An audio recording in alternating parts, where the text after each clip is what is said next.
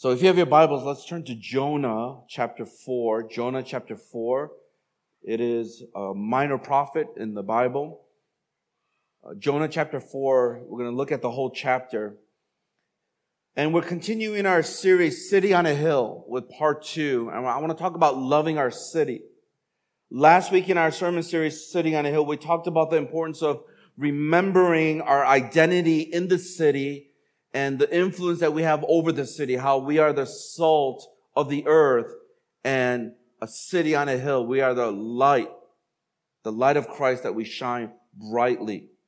Today, I want to close out by talking about what it really means to have God's heart, God's compassion for the city as he loves all cities. And more particularly, I believe he loves Hong Kong with everything that is going on. As I mentioned last week, there are more people moving into and living in cities today than any other time in history. This is very significant. That God is doing something, that He is bringing more people into the cities than ever before in the history of the world. Let me show you a graph. It says here, this is by the UN, uh, World Population Urbanization. One of the things that they have noted here is if you could tell, like from 1500 all the way to even to the 1900s, you'll see that people living in rural areas uh, was much greater than the urban areas. But as soon as we get to the 2000s, and then now it's predicted by 2050 that there will be more people on this earth living in urbanized centers or cities, if you will, than in any other place on the place of this planet, uh, on the face of this planet. Let me show you the second graph. This is just Hong Kong. And you will notice that Hong Kong pretty much is a city. And if you look at from the 1950s to the 1960s and the 1980s, there was still a good, uh, there was a portion of people who still lived in the rural areas. But as time progressed and as Hong Kong is developing and has developed in so many ways, now you'll notice by 2050, every single person will live in an urbanized area, uh, partly because we have no room for any rural stuff. You know, we're going to just start building upward. And so we have to remember that cities matter to God and it matters to culture. And the reason why is that there are what? People in these cities. Because God cares about people and people matter to God. That's why as these people or all of us are in the cities, cities should matter to us. When I think about the relationship between the church and the city, there's some various views and attitudes which are just helpful to know and to kind of ask ourselves, what view do we hold? Well, first of all, all throughout history, we realize that the church and the city, they didn't necessarily have a good relationship. We see that sometimes the church despised the values of the city. So with that kind of attitude, what happens is that the church begins to have a fortress mentality. Like we need to protect the people. We need to have holiness. And so we don't engage the city. And you see this time and time again. Some of you grew up in churches like that, where you didn't even know what was going on around in the city. You didn't know the needs. You didn't know what was happening on the news because you were so entrenched like a fortress mentality of what's going on inside the church because we did not want to have some of those values of the cities of the secular world coming into the church. Another thing that I've seen over the years is that some, sometimes the church they can have this mindset of duplicating the values of the cities. And there's nothing wrong with trying to do certain things. What I mean by that is having lights, having music and all these different things. Because some of you, some people say, wow, pre-Christians come to our, sometimes come to our church in different locations and go, it feels like I just went to a rave party, you know, with the, and they're like, wow, you know, and they're like, this is awesome. But no one is really jumping up and down. Anyway, so, you know, so they're, they're thinking, oh, wait a minute, the church is too much like the world. And because of that, a lot of times I will say, even though I don't mind certain things that resemble, but a lot of times when you duplicate the world, you lose the essence of the message. People, they can find better things to do in the world than coming to church. I'm like, really? Yes, really. Some of you have not experienced life. There are things out there you can do that's so much more fun than coming to a Bible study. I'm just saying. I know some of you the spiritual people, you're getting really angry at me right now, but you know, I'm just telling you. I'm just telling you, there are people in this world that will say there are more fun things to do outside of the church than inside. But the problem is when we become too much like the world, like we want to try to make everything secret Santa, everything, all that stuff. Then what happens is when they come and really want to see, because they've they've experienced all the things of the world and leaves them empty, and they come here and they experience the same thing that they experience out in the world. They're going to be like, why to come to church? There has to be a different experience. Another thing that we see is that there are times when the church they drain the resources of the city. We use a lot of the different resources of the city, but we don't know how to give back. So think about some of these park districts or different things that we have. Oh yeah, I'm paying taxes, so that's why all these things. But we just take and use rather than learning how to give back to the city and be a blessing in that way. And lastly, and this is what I'm hoping that our church will become more and more, is that we are devoted to the city or we devote ourselves to the city. That means that we love the city and we're committed to doing what God is wanting us to do here in Hong Kong. That means joining with God with what He's already doing as He's moving in the hearts of people. That we become solutions and answers to prayer rather than complaining about everything that is happening. As many of you know, I don't know if I, I might have shared this many times, so many of you know that my, my parents uh, had uh, two stores at one time, but then they consolidated and they had a store in Southside Chicago. And those of you who don't know, Southside Chicago in the United States, already people are afraid of the United States because guns everywhere. But in Chicago, it has the highest homicide rate, murder rate. My parents were right in the smack middle of that. And they worked there for 20 some years. Every single day, Monday through Saturday. They gave their blood, sweat, and tears. And I remember just kind of growing in that environment and slowly with everything that has hap- have happened in that city and with my parents, like I started to grow a, a strong hatred towards a certain people group. And I began to look at the city as something that, you know, um, you just kind of do what you need to do and pull out. And in fact, just truth be told, like for me, when I thought about the city, I only like the good parts with all the restaurants and the nice landscape and everything. But all these other parts of the city, I just despise. And I share this because what has happened was that it brought a lot of different fears in my own heart. Uh, our store got into broken into at least once a month.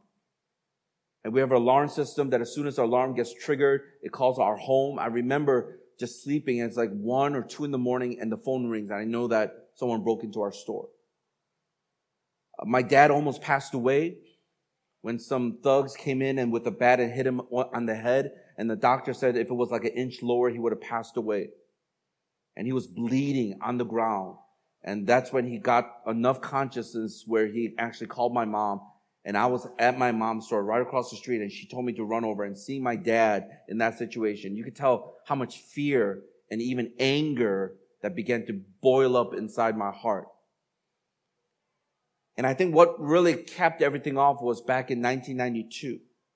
Those of you who are not familiar, back in 1992, there was something that happened in LA. It was called the LA riots and a lot of the Latinos and the African Americans who lived in the central LA, this is, we're talking about, it's a really bad neighborhood.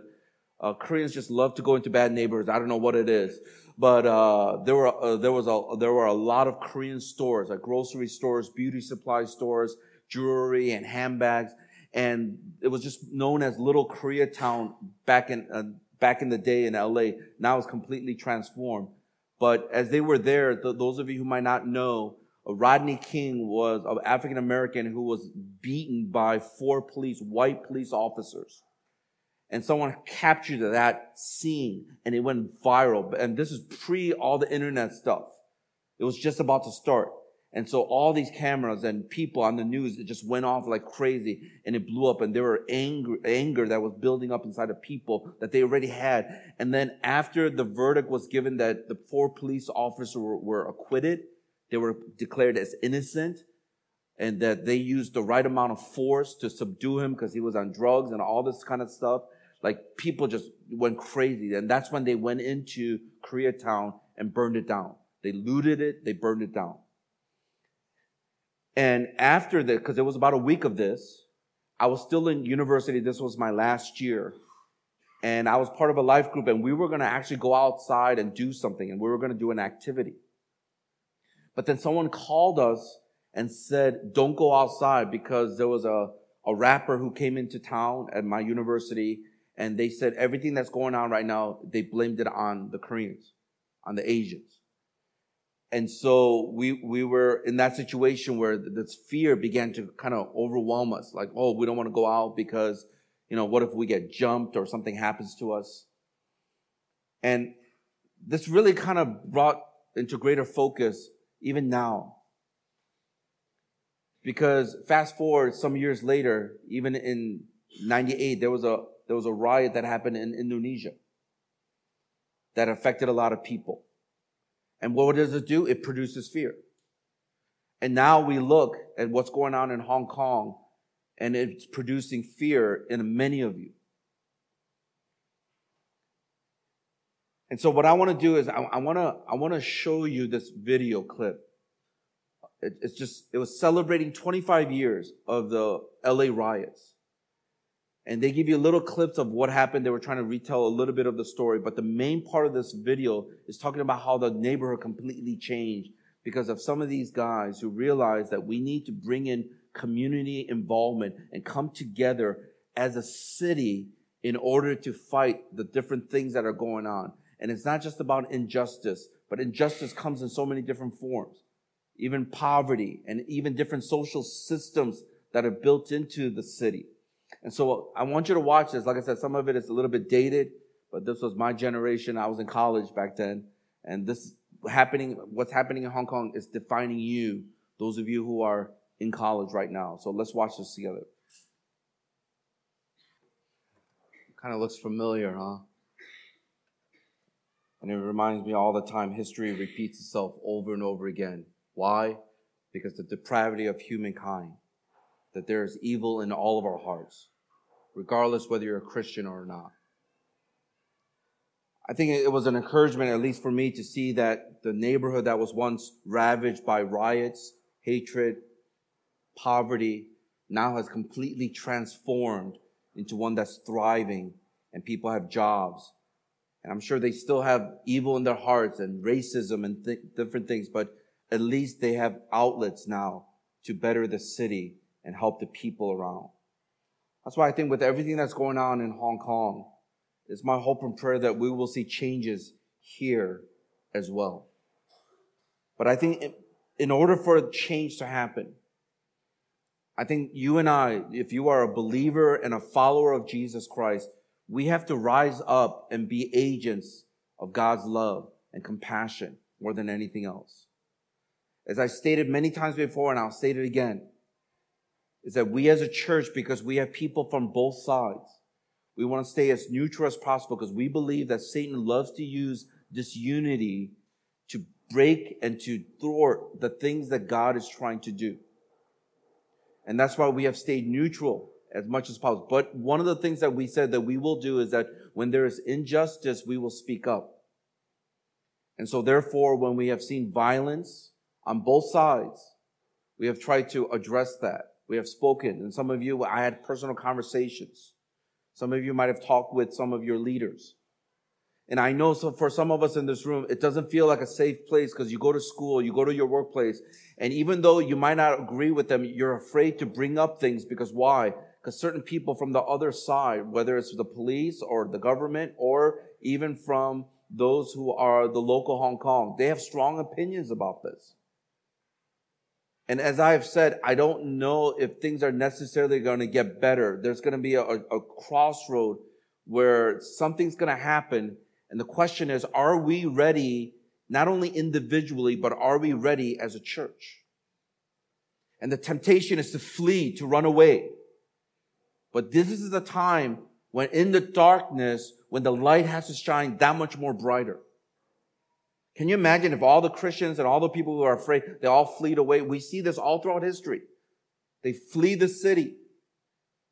And then what's left is devastation. And God's heart is for the city. And the question is, what are we doing as we think about the situation here? Once again, cities matter to God, therefore it should matter to us because God is doing something and we want to be, be, be a part of what God is doing. So let me give us the one thing and then I want to talk about two things that we notice from the story of Jonah in chapter four. The one thing is simply this, that we're able to make history as we show God's love for the city. I want to talk about how this could be a very historical and monumental time in the history of Hong Kong, and you get to be a part of it.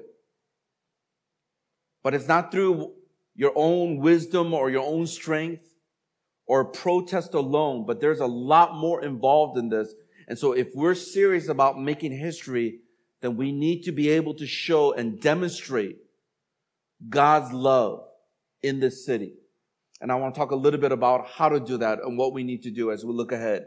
So let me talk about two things for us to remember about God's heart in order for us to show love in the city so that we can make history. The first thing that we will notice is God's conviction for cities. We have to understand God's conviction or God's heart for the city.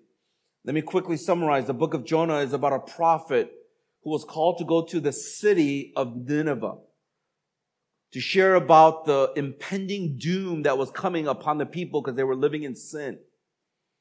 But Jonah, the prophet, was so upset that God would even think about saving this group of people. Because how in the world can he love and even not destroy? Well, how can he not destroy these people who have been so evil and have done so many bad things to the Israelite people? So what did Jonah do? Jonah ended up going to Tarshish, which is in the opposite direction of Nineveh, the very place that God was sending him. He went in the opposite direction. Let me show you a map so you kind of know what's going on here, and you'll see this.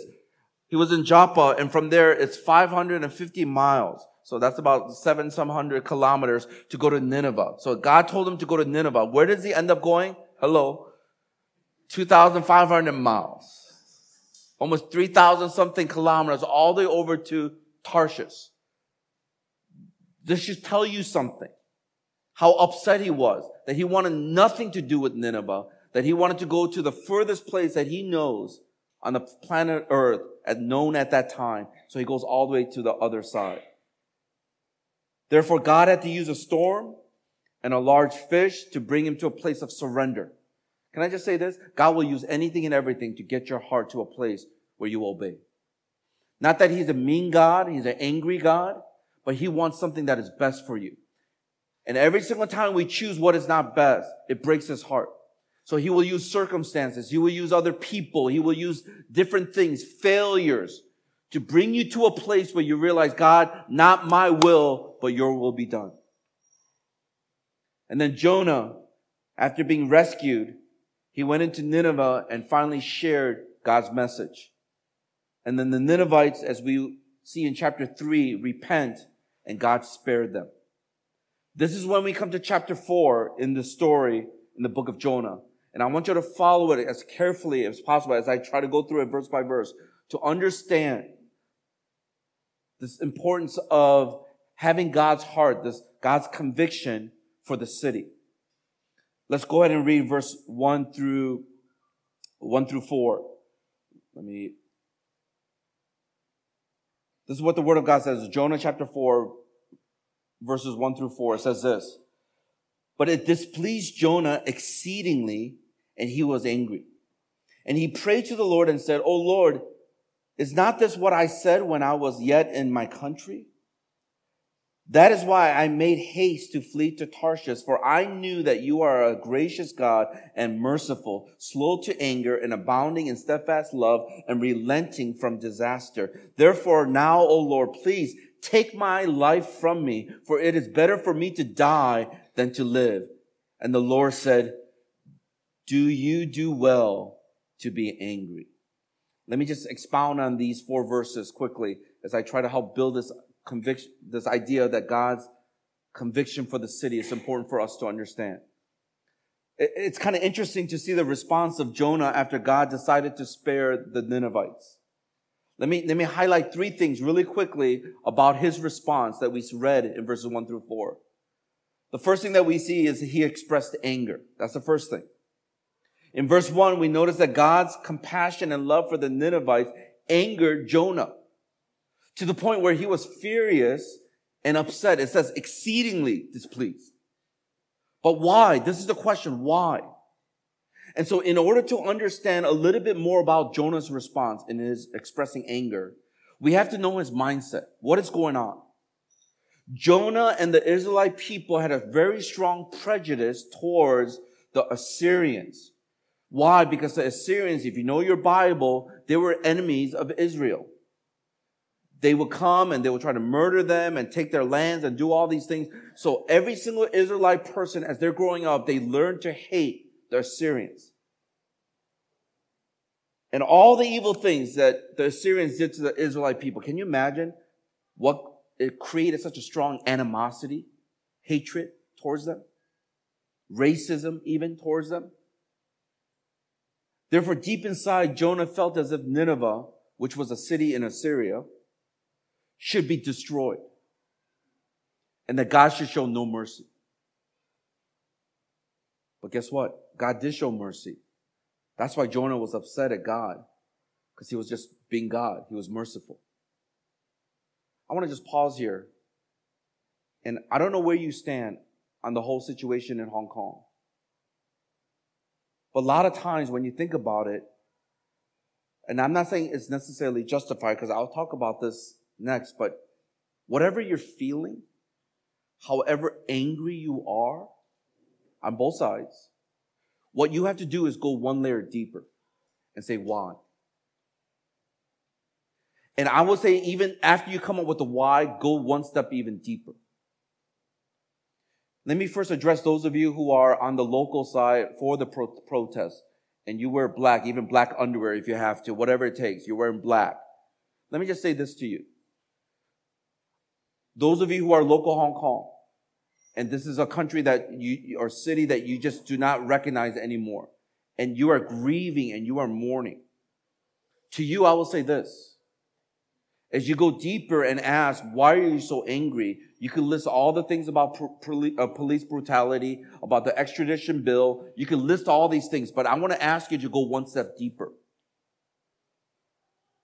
And if you go one step deeper, that's when it gets a little bit messy. That some of the anger is fueled by a lot of things that if you're honest with yourself, you won't admit it, but you really believe a government that's, de- that's a democracy will save you. And I'm telling you right now, look at America, the founder of democracy. And look at where America is and all the different struggles and things that they're struggling with right now. It will not save you. You can have all the freedoms in the world, but if you don't have Jesus Christ, in the wickedness of our own hearts, we will do things for the benefit of ourselves. That's my challenge. Those of you who are for the police and the government, even pro Beijing, let me speak to you. As you go deeper, yeah, you can say all this violence, look what they're doing to people, they're burning down. Man, I can't even get on the MTR, man. And you know, you're angry. I want to challenge you to go deeper. And when I say go deeper, it can get to the level of security. Or even, I would challenge us to say, maybe some of you put your loyalty to patriotism and nationalism above God. And those two extremes are not a biblical stance. I am not saying nationalism or patriotism is not, is not a bad thing, especially if it's in a good context. I don't think democracy and having freedoms and different things that you can vote for and things like that, I think those are good things. In fact, those things are based on a Judeo-Christian value. But if you believe that through this and your anger comes out because you think it's going to save you, or that it's above Christ, there's a problem. As a follower of Jesus, I can understand if they're not a believer and that's all they have to hold on to. That, to me, I totally understand. I have compassion on people like that. But if you are a follower of Jesus Christ, then there's something that says there's a greater city that I long for. There's a greater loyalty that I have.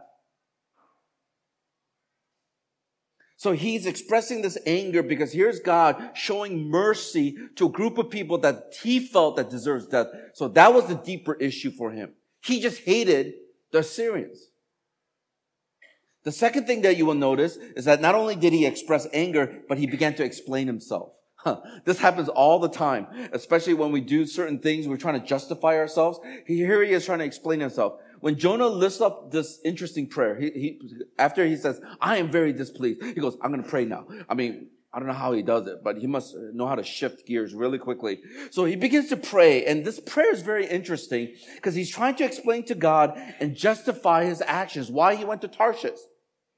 So Jonah explains why he fled to Tarshish instead of going to Nineveh. And in essence, what he's saying is this.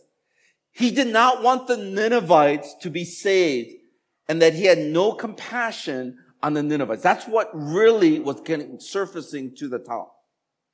In verse two, bravo, you will notice when he sees Jonah, when we see Jonah, you know what he's doing? He is nearly quoting Exodus chapter 34 verse 6, Joel chapter 2 verse 13, Nehemiah chapter 9 verse 17, Psalm 103 verse 8, Psalm 145 verse 8. Don't, you don't, we don't have time to look at all those verses, but all those verses are almost the very words that Jonah said about God's character. That he's gracious, merciful, slow to anger, abounding in steadfast love. So once again, God, I knew you were like this. That's why I went over here. Which shows how much hatred he had. The very thing that Jonah was afraid of happening just happened.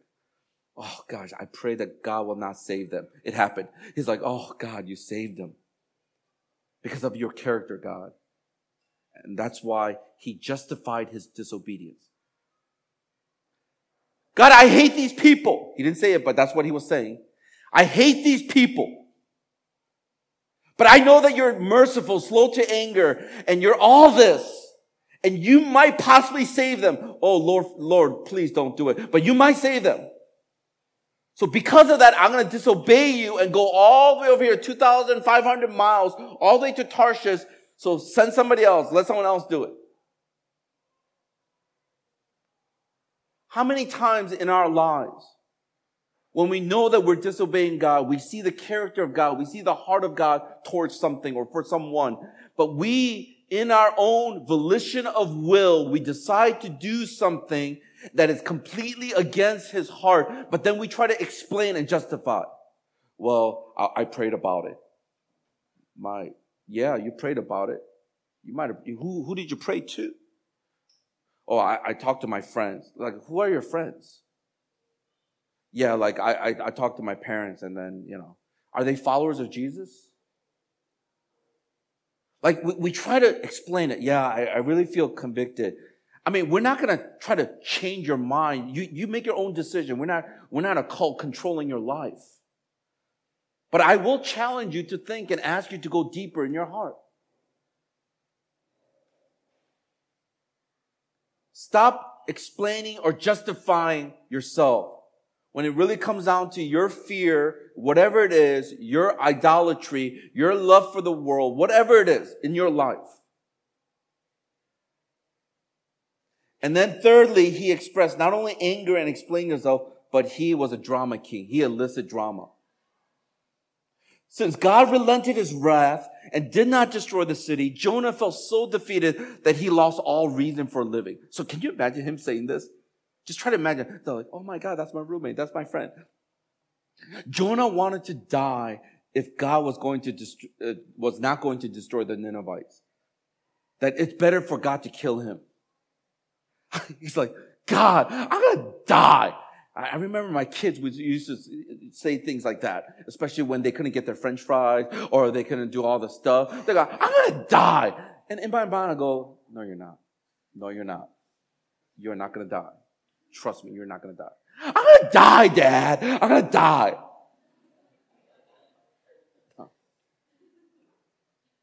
What this shows is really a childish behavior and a self-centered response. It's not about you. You're not to die. You see this in relationships all the time.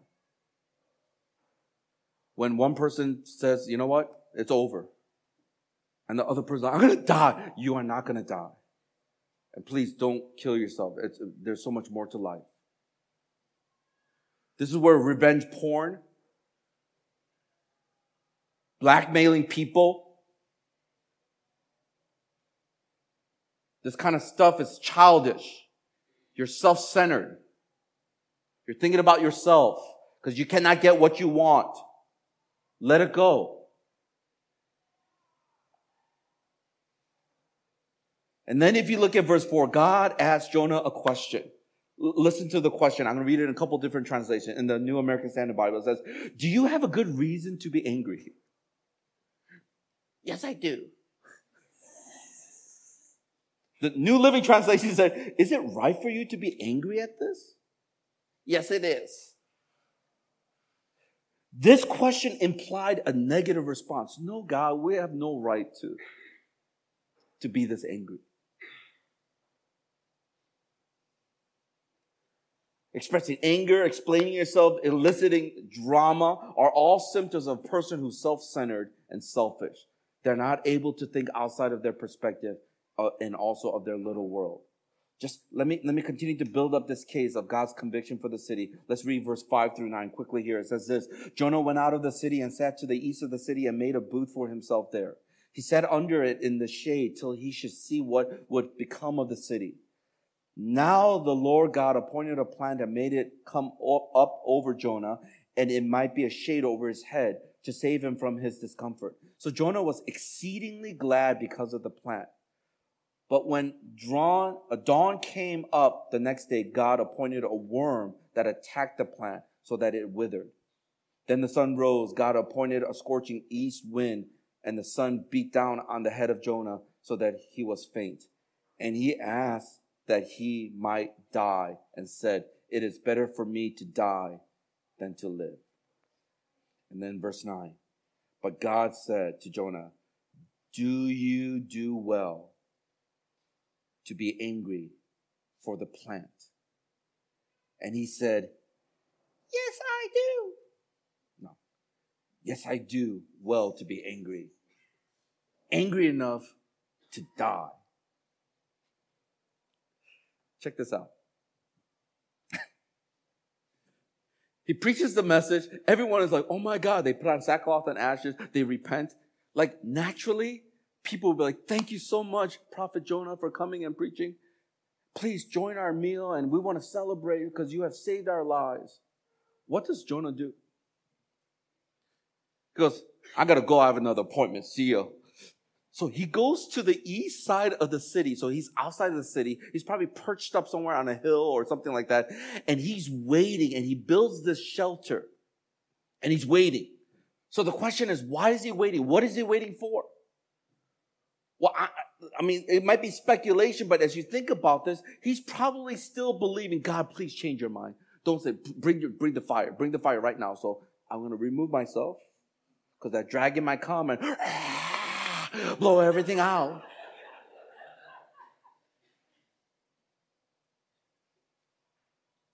So he's waiting, sitting outside the city. He makes a shelter with branches and sits down with some shade. Huh. And he apparently had a clear view of the city, so he's waiting. And this is a teaching moment. Oh my goodness, this is so good. Jesus. Mm you know, when you taste like incredible like sugar or, or chocolate or whatever it is, a food, delicacies, this is a teaching moment. So God wanted to illustrate what was going on in Jonah's heart, as well as to reiterate God's heart for the people. So what does he do? I want you to notice how many times the word appoint, do you see the word appoint appears? He appointed a plant. He appointed a worm. He appointed the east scorching wind.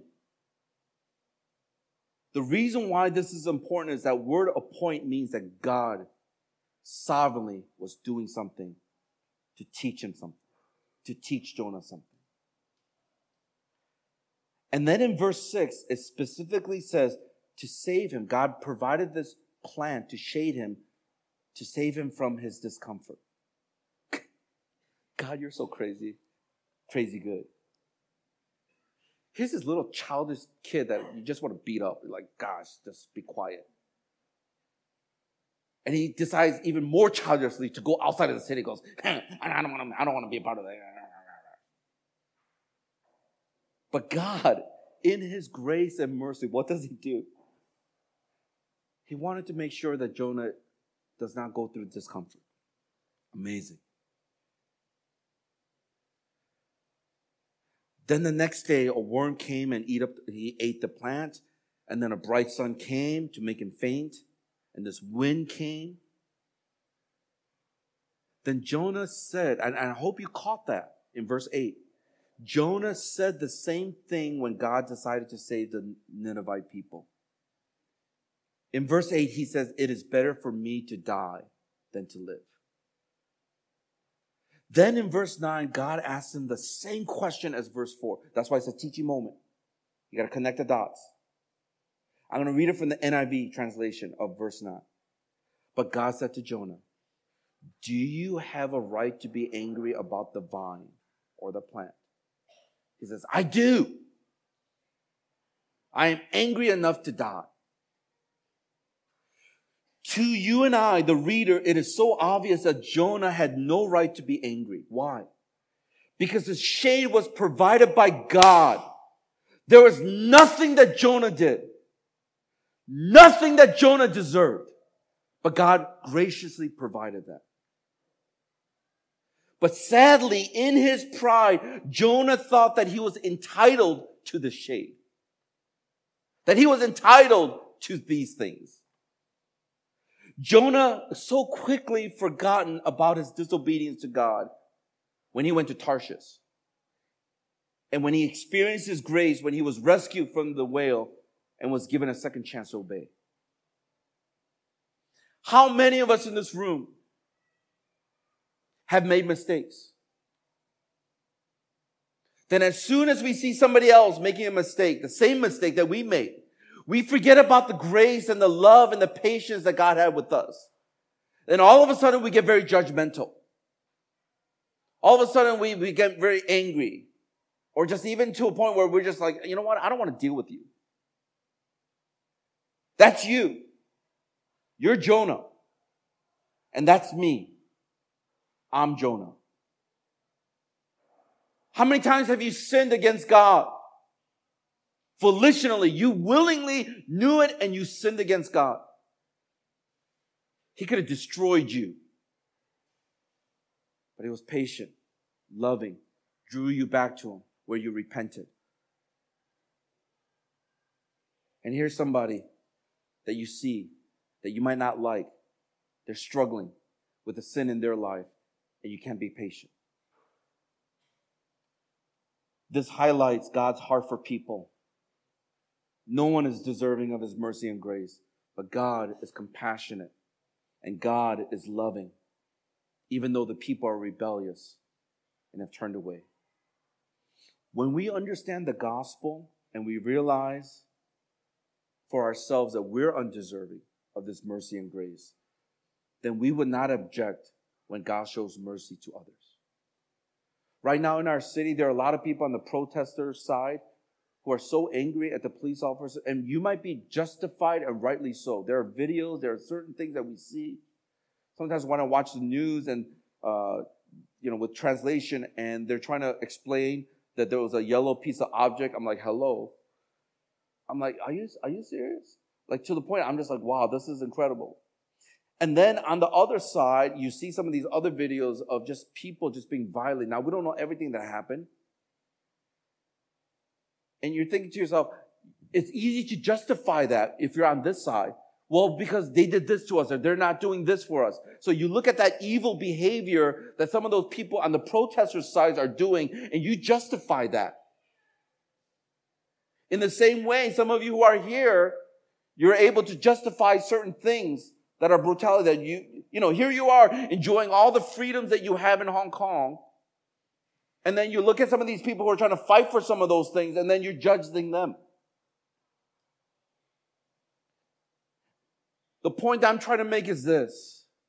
We need to understand God's heart. First of all, for ourselves, of His mercy and grace in our lives. Then we're going to be able to look at the other side in the situation with a little bit more compassion and with a little bit more love and patience. This is God's conviction for the city because cities are made up of people and people matter to God. Do you have this kind of conviction for the city of Hong Kong? That it's about not the buildings or the structure or the government alone, but it's about the people. And I want to challenge some of you who are angry on both sides or fearful on both sides. My challenge to you is this. How many of you in the midst of your anger, in the midst of your fear, ever thought about how many of these people do not know Jesus Christ?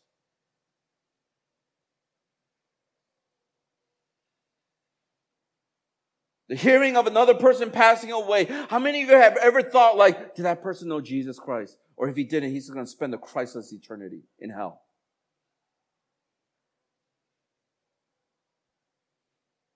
We're so self-centered.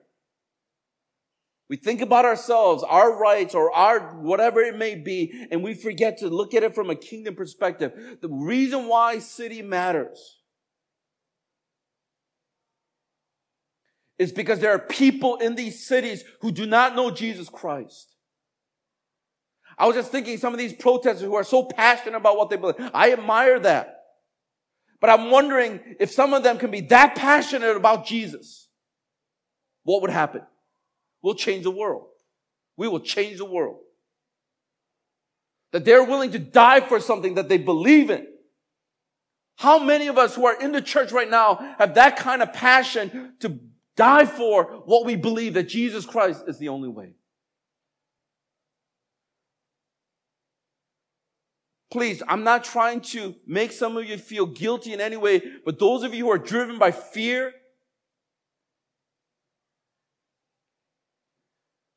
that controls us more than the thought that there are people in the city that are going to pass away without knowing Jesus Christ.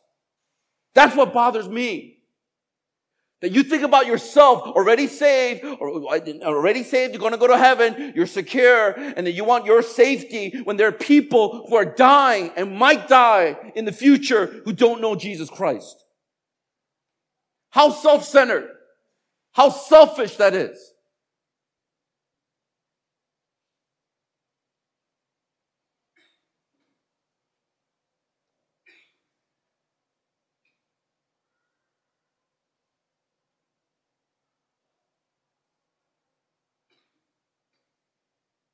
Sorry, I'm just getting very passionate now.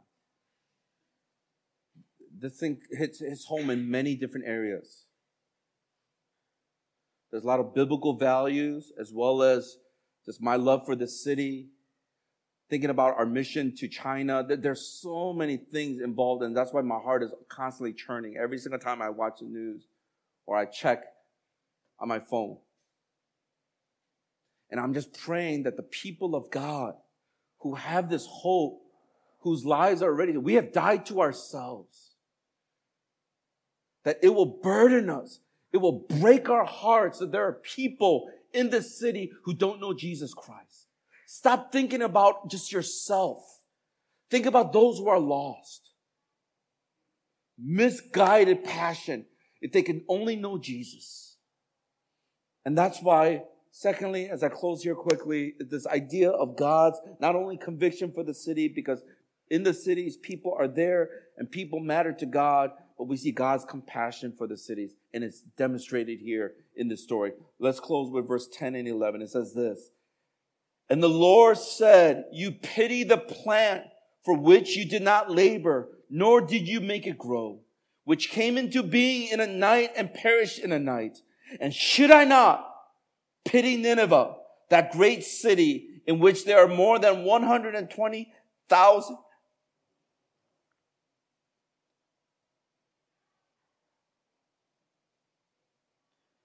120,000 persons.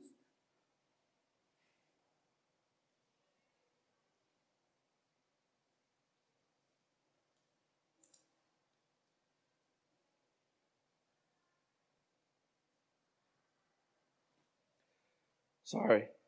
who do not know their right hand from their left, and also much cattle.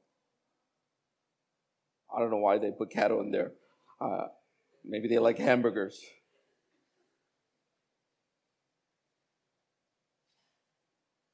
Finally, God helps Jonah to recognize his own depravity, but also to see God's compassion.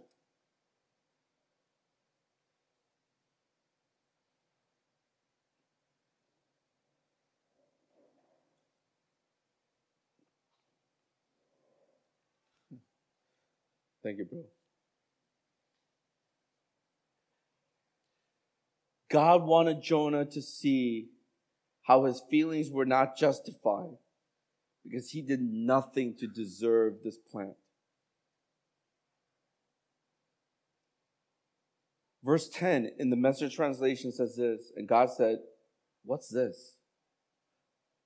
How is it that you can change your feelings from pleasure to anger overnight about a mere shade tree that you did nothing to get? You neither planted nor watered it. It grew up one night and it died the next.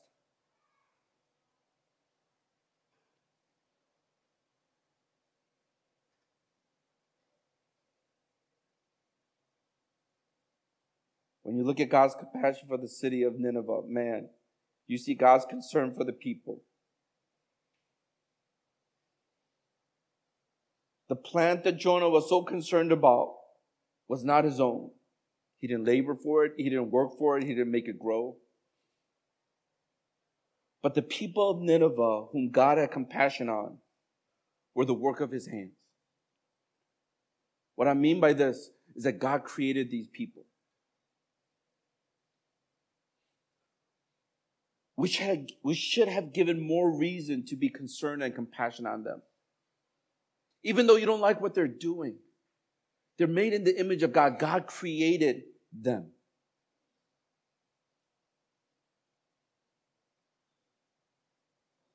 God was simply challenging Jonah to think about drawing the conclusion that the way that, listen to me, this is important, the way Jonah was so concerned about that plant he should have been concerned about the lost people. Do you see what Jesus or God is trying to compare and help him to see? Look at you. You get so angry, and then you first you get so angry, and then you get happy because you get this shade, and then you get angry again because it's no longer there. He goes, You care so much about this plant, because once again, it's very self centered. But here are these people that I created, that I love, that I'm concerned about. So shouldn't I, being God, have the prerogative to be able to show concern and compassion on these people because I'm sovereign? Who are you to tell me that I should not show mercy to these people? God was exposing, uh, exposing Jonah's heart by showing that he was more concerned about a plan than the welfare of people. Once again, shows his selfishness. There are some of you in this room, and I'll say it again, that you are so concerned about your safety.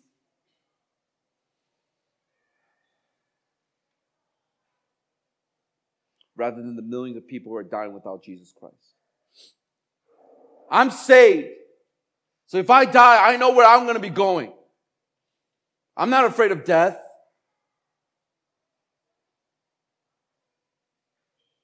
But some of you are so concerned about your safety, and I'm not saying that it's wrong. You should be wise. Don't do stupid stuff. Don't go into a crowd of, I understand all that. But some of you are so driven by fear.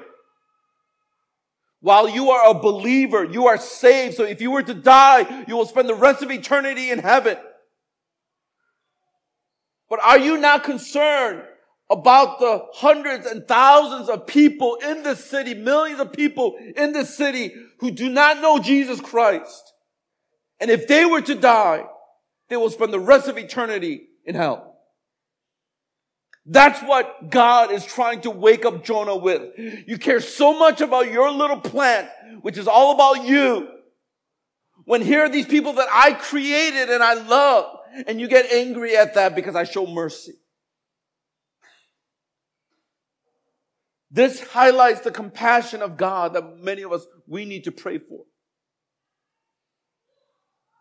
And then not only God's concern for the people, but we see his care.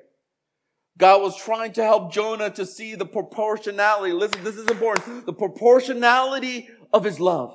What do I mean? What God was saying is this. The plant showed God's compassion for one person. Jonah, I love you. So I'm going to put a plant over you to shade you, to comfort you. I'm going to show you my compassion and my care and my love for you. So you see God individually loving and caring for people. But then he also says, but there's 120,000 people that I created that my compassion goes to them as well. Some commentator says that number 120 did not include women and children. Who knows? But still a lot of people. The phrase, they do not know their right hand from the left, is a reference to people who are living in spiritual darkness. That's why God is trying to wake up Jonah. I loved you as an individual because I gave you shade with this plant. And you got angry when it was gone because you felt so entitled to it. And you felt like these people didn't deserve it. But here are 120,000 people who don't know their left hand from their right, who are living in spiritual darkness and you just don't care. Why is this all important to us? Let me just bring all this together. Listen to me carefully. When you look at the whole Bible, you will see that it begins in a garden, the Garden of Eden, but then in Revelation chapter 21, 22, it ends in a city, an eternal city.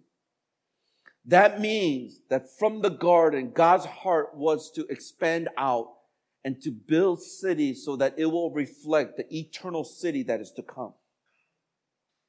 Abraham, the father of our faith, was dreaming about this eternal city, and he mentioned that was mentioned in Revelation chapter 21.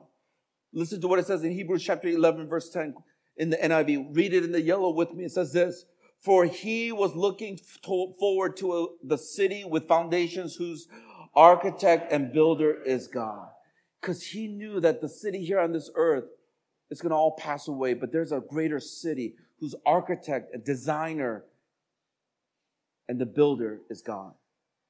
But as we are waiting for this eternal city to come, the Israelites were building and blessing cities that they were located in and to show God's purpose for this eternal city. That's why when they were taken to exile in Babylonia, what happened? The prophet Jeremiah told the people to have a different mindset. While you are here, live in the city, bless the city. Jeremiah chapter 29 verse 7 in the NIV, read it in the yellow with me. It says this, also seek the peace and prosperity of the city to which I've carried you into exile. Pray to the Lord for it because if it prospers, you too will prosper. He is saying, be the light in the city bless it, pray for it, live in it, do whatever you can to pray for this peace so that it will reflect the eternal city. Even in the early church, they grew by focusing on the cities. In Paul's, all his missionary journeys, he went to cities to preach the gospel because there were many who did not know their right hand from their left. But this is the most important part. In the story of Jonah, you see the reminder for us of the life of Jesus. Do you guys remember earlier? Jonah went outside of the city because he wanted the city to burn down. But Jesus, he went outside the gates of the city to be crucified so that people can live. Now the challenge for us is that are we willing to be different as we are in the city and to demonstrate God's love and compassion? Hebrews chapter 13, verse 12 in the New Living Translation. So also Jesus suffered and died outside the city gates to make his people holy by means of his own blood. So let us go out to him outside the camp and bear the uh, disgrace he bore. For this world is not our permanent home. We are looking forward to our home yet to come. What a great reminder when we all want to flee from the city because it was all about us and our safety. Jesus Christ went outside of the gate to be sacrificial and he died so that people in the city can live. I pray that all of us will have that kind of mindset and attitude as we look ahead to everything that might come in the city. Will it be scary? Yes. Will it probably get more dangerous? Probably. Will more lives be at stake? Maybe. Will, will the Chinese government bring down their PLA from Shenzhen? Most likely, if it continues in this direction. And all I can say is, I don't know what that means for our church. I don't know what that means for our future vision of the circle. But all I know is more than your politics, more than your own personal safety and your own personal feeling, what should concern you about the city is the people, the 7.4 million people, and many of them do not know their right hand from their left. May we be those people who will show and demonstrate God's compassion and His love so that through that they will come to know Jesus Christ. That's why even when I think about harvest games, people are like, why are we having this? Well, I'm thinking we want to build community so anybody who is feeling hopeless or feeling scared or whatever it is, they could have, have a community here that will share with them about this eternal city, the hope of Jesus Christ. And that's why we are not going to allow Satan to allow fear or anything else to hinder us to do what he has called us to do by the grace of God. That's why the one thing, once again, is that we're able to make history as we show God's love for the city. Can I just give you quick things here to think about? And then I want to close with this next video that will hopefully help us to summarize everything. First of all, dialogue with people, have discussions. I think one of the best ways is instead of giving your opinion, listen to people, listen to some of their fears, some of, some of the things that they're going through, because that will help you to better minister to them. So dialogue with people. Even those people you might disagree with, just listen to them. And the more you can understand their heart, the more you can share the gospel in a way that they can understand. So this coming week, with all the stuff that might happen, have some good dialogue with people. The second thing is this deny the temptation to react in the flesh. Like some of us want to react in the flesh because we're angry or whatever the case may be. You have to fight that and allow God's peace, God's love to fill your heart. There are many times when I feel angry at different things, but you got to fight that. So pray and ask God to help you. I would also say some of us in, in, in, our fear, we're making some unwise decisions. You're not thinking about the whole picture. So some of you are trapped. You don't want to go out and do this. You don't want, and so you're pretty much living in your dorm room or in your apartment doing nothing. And so once again, I'm not saying be reckless, but can't you see you're missing out on so many other opportunities to minister to people because you're driven by fear. And can I also say, those of you who are students here, what do you think your parents see? Like, that's why some of you are like, what's going, what? Because all the pictures that, and the videos that they see are all the crazy stuff. So they're thinking everywhere in Hong Kong, like, I mean, my goodness, like then we shouldn't even be here. We could just walk around. Those of us who are here on the ground, you know it's not like that. Only in certain places. And when you're wise, you avoid some of those places. But with your parents, all they see is this, that, that, well, that's why they call you every hour. Are you home? Are you home? Are you okay? Mom, dad, just leave me alone. I'm okay. They won't allow you to do anything. You can't go out and because your life group is hanging out, you can't go out to that. Deny the temptation. Resist this to say, I will not allow Satan to have a stronghold in my life, grip me with fear. I want to do the will of God. And my life is not in my own hands. You could be the safest person and you can die. You're walking down the street, something falls from the roof, hits you on the head, you die instantly. You can't control those things. That's why you got to learn how to trust and have faith in God.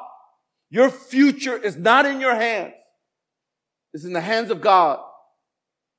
So will you trust Him or will you trust yourself?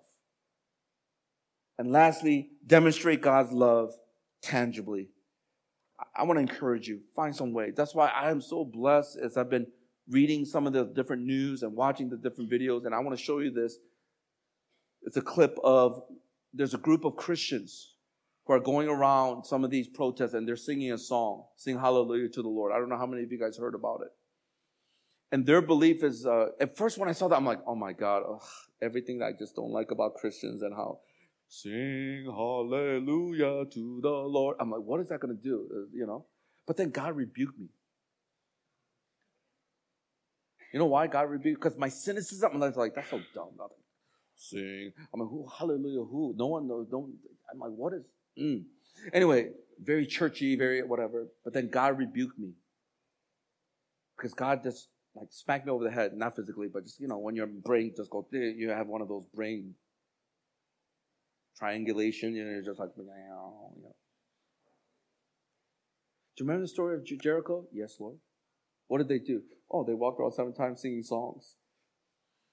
And the walls came down. I'm like, God, forgive me. so I'm like, uh, how do you practice that song? You know? and then it gave me a whole new perspective. Wow, people going on the streets to sing, even though people think they're crazy or whatever, we're actually covering that place with God's presence, with His praise. And they're at the protest, but they're also blessing the police, the government. And some of these people come there and also provide water and energy drinks. And as I think about that, I realize, wow, they're not doing much in the world's eyes, but they're doing something. And I pray that we'll have that kind of heart because we love the city, because the city is made up of people, and people matter to God. Therefore, cities matter to us. Let's watch this and we'll close. Amen. Let's stand together as we close. Some of them were singing off key, but praise the Lord. It comes from the heart.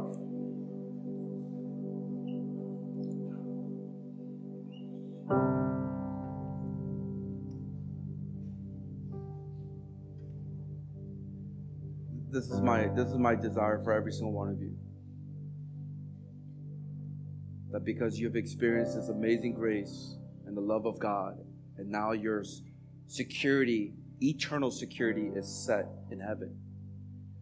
That you will fear nothing. And that you will be so passionate as you carry God's compassion to those people who do not know their right hand from their left. This is why we are here on this earth. We are the city on this hill to shine brightly in this dark world. And I know that might mean different things to some of you. You believe protesting and maybe not violently is the way to express it. But once again, I want you to check your heart to see if you feel like, are you really putting your trust in democracy more than in Jesus Christ? Some of you are against those people who are fighting for something. But here you are enjoying the freedoms of uncensored internet and so many other things that people gave their blood, sweat, and tears for, fought for. And to judge the other side, all I can say to you is once again, go deeper. Are you driven more by patriotism, nationalism? Because that cannot supersede our loyalty to Jesus Christ and the kingdom of God. I just pray that no matter where you are, that all of our hearts as a church will be concerned about those who are lost who don't know Jesus Christ. 7.4 million people in this great city of Hong Kong. May we not be apathetic. May we not just think about ourselves, but let's think outside of ourselves. Start having the dialogue with people. Deny that temptation to try to do things just for yourself. And demonstrate God's love in a tangible way this coming week. One way to do it is even during harvest games. I don't think we'll sing that song, but you know what I'm talking about. Find some tangible way. Maybe at work, coworkers, people are afraid. Give them some reminders of just the peace of God. There's so many things you can do. Some of you guys have better ideas than I could come up with. Just do it. Obey God. And I believe blessings will come. Let me pray for us.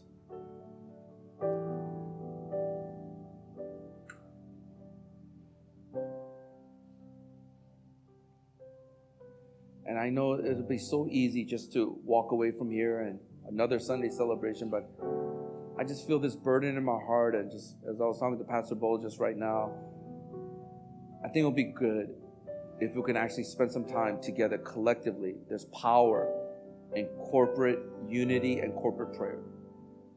We want to bless the city. We want to pray for the city. We want to pray for the end to the violence.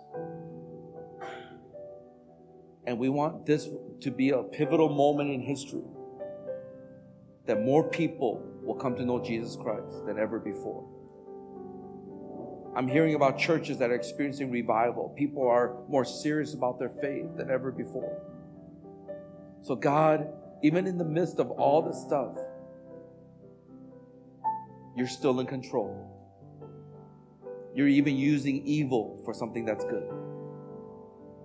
You're awakening the churches. You're bringing people into a relationship with you. You're causing people who have drifted away or been apathetic to awaken to their purpose.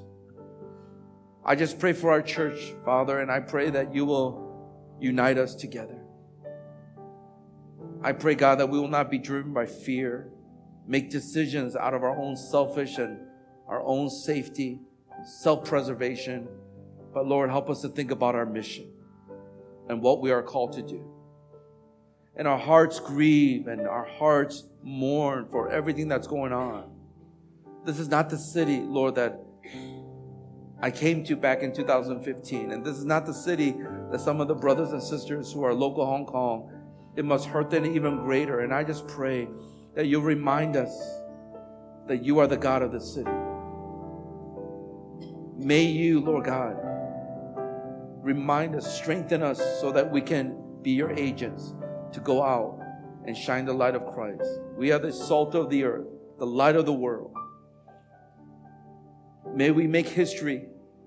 And when history looks back at us, they will say there were churches and Christ followers who prayed and there was change. Have your way, Lord God. We know that a little bit beyond Hong Kong, there's 1.6, 1.7 billion people who do not know you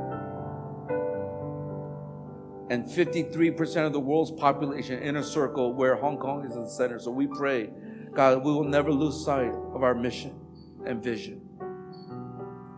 It's beyond us, Lord. It's all about you, it's about your glory, and I pray that we will follow through.